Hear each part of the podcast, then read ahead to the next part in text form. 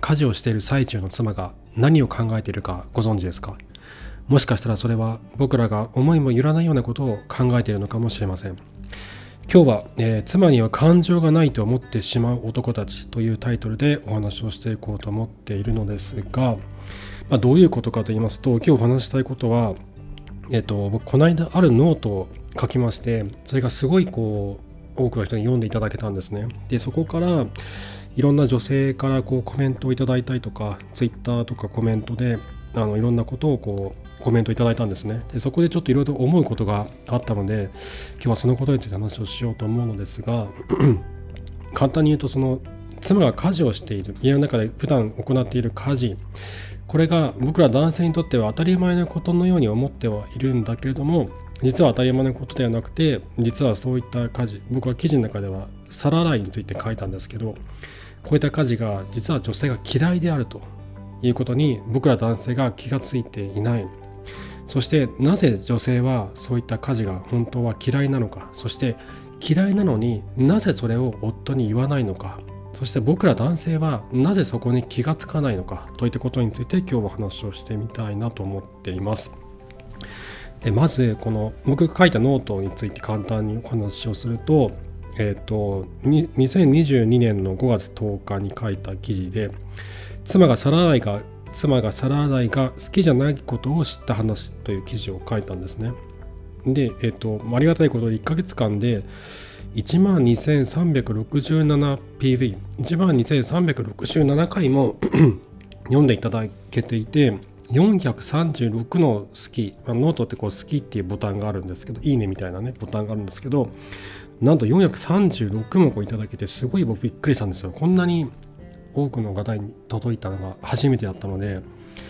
すごい嬉しかったんですけどだけどなんでだろうと思ったんですよね。なんでこんなに読まれるんだろうと思ってでいろいろ考えたんですよ。でいろんな方からもコメントいただいてその話をね今日はしていきたいなと思ってるんですけど記事の中で僕書いた内容はえっとうちその 21時ぐらいに夜の9時ぐらいに家に帰るとすでに皿が洗われてる状態なんですね。皿洗い皿洗いが終わってる状態。で僕はそれが当たり前だと思ってたんですよ。である日その僕らの関係がギクシャクし始めた頃に世帯経営ノートって言われるツール夫婦関係改善のツールがあるんですけどそのノートを使ってお互いに好きな家事とか嫌いな家事について書き出したんですね。でそれについて話をしたら妻が実は皿洗いが好きじゃなかったって言うんですよ。私皿汚れたお皿洗うのは嫌いなの？って言ったんですよね。すごい僕びっくりしたんですよ。びっくりしたんだけどびっくりした自分には僕もびっくりしたんですけどあそうだったんだってえ知らなかったっていうこととえ意外だって思ったんですよ僕。皿洗いが嫌いなんだって。きってことは僕は皿洗いが嫌いじゃないと思ったんですよ妻は。毎日当たり前にやっている家事じゃないですか。でそこに対して好きとか嫌いとか多分僕は考えてなくてで嫌いだったんだ好きとか嫌いとかそういう感情ってそこにあったんだってことに僕は気がついたんですよ。そして僕がそう思っていたことに僕はちょっとびっくりしたんですよね。でそして、えーと、そういった嫌いな家事があるっていうことをお互いにこう共有して僕は洗濯物を洗うのがすごい苦手でどうせこれしわしわなんだからもうもう突っ込んなきゃいいじゃんとかあの、まあ、適当に仕分けして自分のこのケースにもうスパンスパンスパンとこうね放り投げるばっかりなんですけどもう綺麗に畳むのがねもうなんかイライラしちゃうんですよやってて。で妻は汚れた皿を洗うともうイライラしてくると。もう無気になっちゃうと。でそこが僕ら2人の嫌いな家事のポイントだったんでお互いにそこをチェンジするようになったんですね。僕がお皿洗いのメイン担当になって洗濯物を畳むのが妻のメイン担当になった。でそうなるとお互いに家事に対してイライラすることが減ってきたんですよねでそうなると僕らがイライラしないと子供たちもイライラしなくなるっていうことで夫婦関係だけじゃなくて親子関係にもいい影響を与えることができたなと思った話だったんですよでなんで妻は言わなかったのかって僕思ったんですよね。嫌だったら言えばいいじゃん。皿洗いが嫌いだったらその時言えばよかったじゃん。言ってくれれば俺がやったのにって僕は思ったんですよ。だけど妻は言わなかった。正確には言えなかったですよね話を聞いてみたら分かったんですけど皿洗いっていうのはその家の中の家事というのはもう自分がやらなければいけない私の仕事だってもうあの妻の仕事だ母親の仕事だというふうな呪いのような義務感にとらわれていて言えなかったっていうことが分かったんですね。であの一緒に暮らしている夫婦パートナーなので誰がどの家事やるかっていうのをこう性別によってこう分担するっていうのはおかしな話じゃないですか。こう普通にねこうなんだろうなそのメタ認知的に考えてみるとまあ改めて考えるとおかしな話ですよね。こう視点を上に上げてみると一緒に暮らしている2人の人間がいてその家事の分担に対して男女という性差によって分けるっていうのは、まあ、おかしいよねってことは改めて考えると分かるんだけどだけど僕らが育ってきた環境とか今までの親の親からの教育とか子供の時の家庭環境とか考えるとやっぱり性別によって分担されてきたわけですよね。それが良しとされた時代もあったわけですよ。それによって 男性たちが仕事に集中して、えっと、経済をこう成長させてきたっていう側面ももちろんあると思う。んだけど今の時代に合っていないですよ。合っていないんだけど僕らの中に染み込まれているこの性別によって役割を固定化するといった概念とかそういった呪いのような呪縛のような義務感に僕らはいまだにとらわれていたんだってことになんとなく気がついたんですよね。であとは仕事の割合がこう男女で、まあ、高い低いってあるじゃないですかで僕の場合は僕の方がこう外で仕事する時間が多くて妻は午午前中だけ働くっていうスタイルなんですけどでそうなると仕事の割合が低い自分の方が妻の方が家事を多くやるべきだっていうふうな気持ちそういった感覚にもとらわれていたそうなんですよね。であと疲れて帰ってきた僕に負担をかけたくなかったっていうことも言ってました。僕は疲れて帰ってきて汚れたお皿を見るとうんざりするだろうなって思ってたってことなんですよね。あとは単純に話すタイミングがなかったってこともあるんじゃないのかなって今では思っていてあのこのことについて妻と話し合ったのって多分上の子たちが3歳ぐらいだったんですよ23歳ぐらいの時多分3歳になったばっかりの頃だったと思うんですけどそれまでってその全然僕ら2人でこう話し合うタイミングってなかったんですよね。お互いにこの双子たちを育てることに精一杯で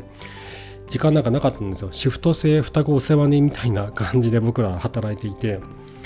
まるっきり話すタイミングなかった。あえて この時間にこの世帯経営のとやろうって言って枠を押さえて話したんですよね。でそういった枠を押さえて話すことによってやっと出てきたってこともあるなと思ったんです。でも多分一番は自分がやらないといけない女性だからやらないといけない妻だからやらなきゃダメ母親だからやらなきゃいけないといったような呪いのような義務感にとらわれていたことが大きかったんじゃないのかなと思ってるんです。で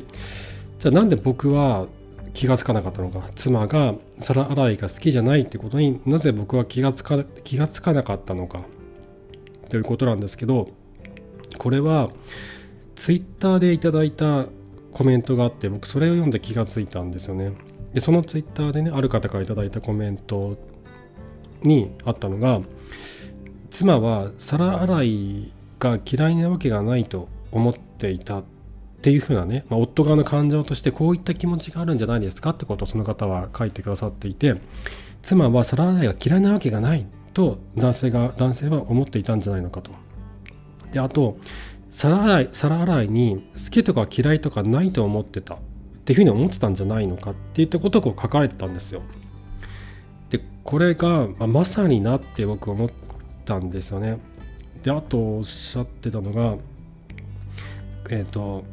家事をしている最中の妻や母に感情があるということを考えたことがなかったじゃないのかってことをおっしゃってたんです夫側の心理としてそういったものがあるんじゃないのかってことを書かれてて家事をしている最中の妻に感情があるということを考えたことがなかった。これがまさにだな。すごいなんだろうこうぐさって刺された気がしてぐさって刺された気がして僕それ読んだ時にすごい言い訳を考えたんですよ。いやそんなことはないって。そんなわけはない。いやむしろ違うとかって。いろんな言い訳を考えたんだけどいやこれだなって思ったんですよ。こうあれこうすごいブスって刺されたなと思って。もうすごいなんだろうな。もういやズバリだなと思ったんですよ。皿洗いに好きとか嫌いとかないと思ってたそう妻が皿洗いに対して好きとか嫌いとかそんな感情を持つわけないよねって思ってたんですよ。でこれってつまり妻が家事をすることは当たり前だと僕は思っていたんですよね。家事をすることその皿を洗ったりとか子供の面倒を見たりとかそういったことこれ多分全部に言えることだと思うんですけど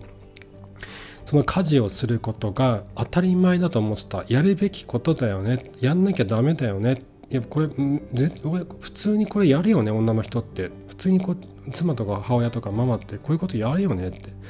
やらない方がおかしくないっていうふうにもちろん言葉では言わないけどそういった意識が僕の中にあったんじゃないのかなってこのコメント読んだ時に思ったんですよね。であと,、えーと、記事の方にコメントいただいて7件コメントいただいてすごいあの嬉しかったんですけどいろんな方が自分の場合こう思うってことを言ってくださってて。いくつかあのお話しするとこう記事を読んでいてあのこれ女性の方だと思うんですけど涙が出てきましたと。夫に対して無意識に感じていたこと呪いとか呪縛とかそういったものをこう思い起こされましたとかってことを抱えてる方もいらっしゃったりとか。女性の方こう泣きそうになりましたって方が多くて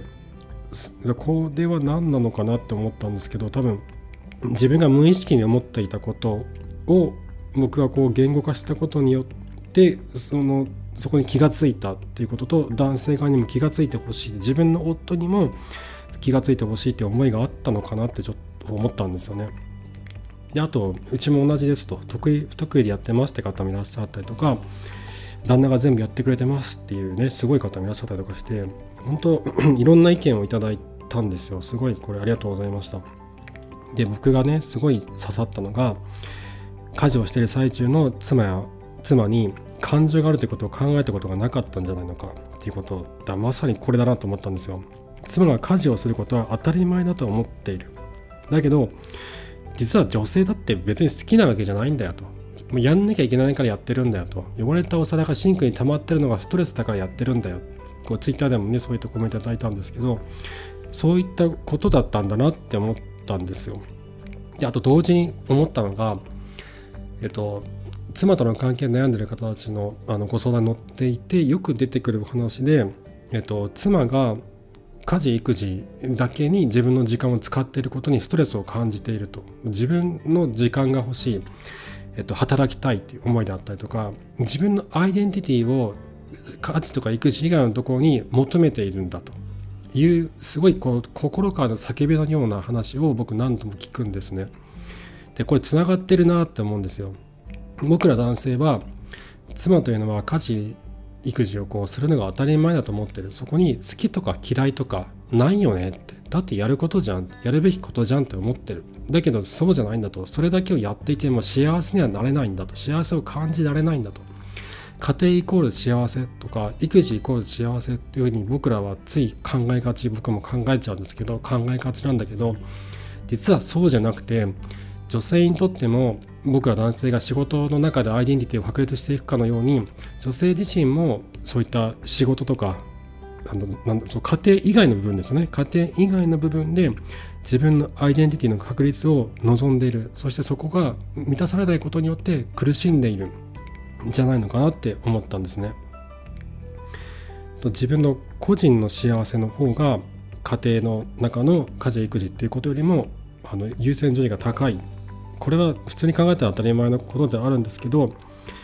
そのいや子供の成長が見守れ見守れるなんてすごい幸せなことじゃないとかってまあ思うじゃないですか思うんだけどすごい言いづらいことなんだけどそうじゃなくて自分自身のこのなんだ生きている意味とかアイデンティティとかそういったことの方が実は大切に感じてるんだよあなただってそうでしょっていう話なのかなって僕は思ったんですね。そして僕ら男性の多くはそこに気が付いていない実は女性たちが妻たちが自分のアイデンティティの確立を望んで苦しんでいることそれが果たす果たすことがなかなか難しい現状の中で苦しんでいることに僕ら男性は実は気が付くことができていないんじゃないのかなって思ったんです。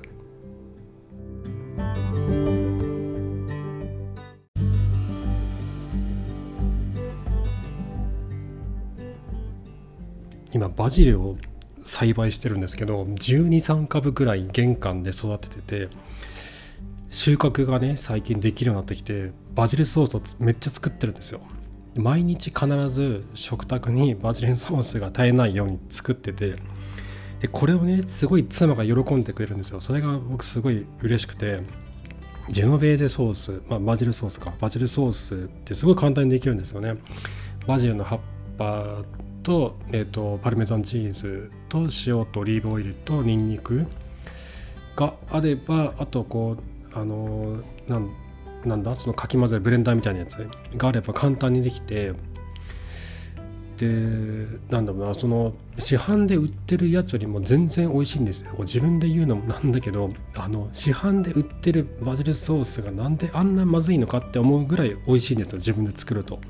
新鮮だしね。でこれがあるとこれ朝ね毎日トーストうちの妻はねパンが好きなんで毎朝パンを食べるんですけどトーストにスクランブルエッグと,、えーと、あハムハムとチーズのっけトーストしたやつにスクランブルエッグ乗せてで、えーと、レタスがあればレタス。でなかったらえっ、ー、と他の野菜を乗せたりとかしてでバジルソースをこう塗るんですよね。それを食べるんですけどバジルソースがついたトーストを食べるとその妻はね似合って笑うんですよ。美味しいっていうふうに似合って笑ってそれがすごい嬉しくて。この間も あのジェノベーゼパスタとあのジェノベーゼリゾリゾットも作ったんですよね。で美味しい美味しいって言ってくれて。こう喜んでくれるのがすごい嬉しくてもう毎年3年ぐらい前から作ってるんですけどいいんですよこれ。これいろんな人におすすめしてるんですけどバジルがバジルとかねそのジェノメーゼとかが嫌いな嫌いじゃない好きだなという人まだお酒好きな人はすごいいいと思う。つまみになるがっていう人にとってはこの夫婦の話のネタにもなるし一緒に育てる楽しみもあるし何よりこう毎日こう、まあ、好きだったらね好きだったら毎日喜んでもらえるっていうのがあるんでなんかこういうのを見つけて妻が喜ぶ何かを見つけてそれをこう作っていったりとか何か提供したりとかするとこう夫婦ってこううまく回るのかもしれないなってこう毎日バジルを見ながら思ってるんですよね。まあ、よくね虫に食べられたりとかもしてるんですけどだからなんかこういったことを見つけるともしかしたらあの関係性がより良くなるのかもしれないなって思っています。はい、そんな感じで、えー、今回も最後までありがとうございました。えっと、僕、ノートのサークルを使って、アズの夫婦関係改善アドバイジング松明という名前で、妻との関係の悩む男性向けにアドバイスをするサークルをしてるんですね。でサークルといってもこうお互いにこう交流があるっていうわけじゃなくてもちろんその夫婦関係を悩んでる方たちの個人情報もあったりするし他の人に話を聞いてほしくないっていうのもあると思うんで交流とかはなくて単純に僕とあの1対1で Zoom でお話をしてそういったケースにはこういったことをした方がいいかもしれませんねとかこういったあの心持ちでいるといいかもしれませんねとかで場合によっては認証心理師さんも紹介したりとかそれぞれのステージがあるんですよね。夫婦関係改善にあたってのステージがあってこのステージにいるんだったら今これやった方がいいかなとかこの本読んだ方がいいかなとか。でそあここまで行ってんだったらじゃあそれをやった方がいいかもしれないとか。で今ここの状態だからそれはまだ早いからこっちをやった方がいいかもしれない。ですとかあとこれからこういう問題が起こるかもしれないからあの心構えをしておいた方がいいかもしれませんとかそういった話をしてるんですね。毎月1回していて。で徐々にこう夫婦関係良くなっていく。えーと、そのなんだろうなだんだんとこう夫婦関係良くなっていくためにその途上ってすごい辛いんですよね。初めこう妻との関係良くしようと思うと全然反応がなかったりとかしてすごく辛いんですよ。無視されたりもするしなんでそんなことすんの？みたいな。私別にこのままでいいんだけどみたいな話をされたりとかもするんで。でそういった本当に真っ暗な暗闇の中にいるような気持ちになるんですよね。でそこをくぐり抜けるために僕が一緒にこう松明を掲げて一緒に歩いていくといったイメージでお話を毎月させていただいてます。妻との関係悩んでいてどうにどうしたらいいのかわからないという方はぜひご連絡をください、えー、概要欄にリンクを貼っておきます。はい。ではまた、えー、次回お会いしましょう。さようなら。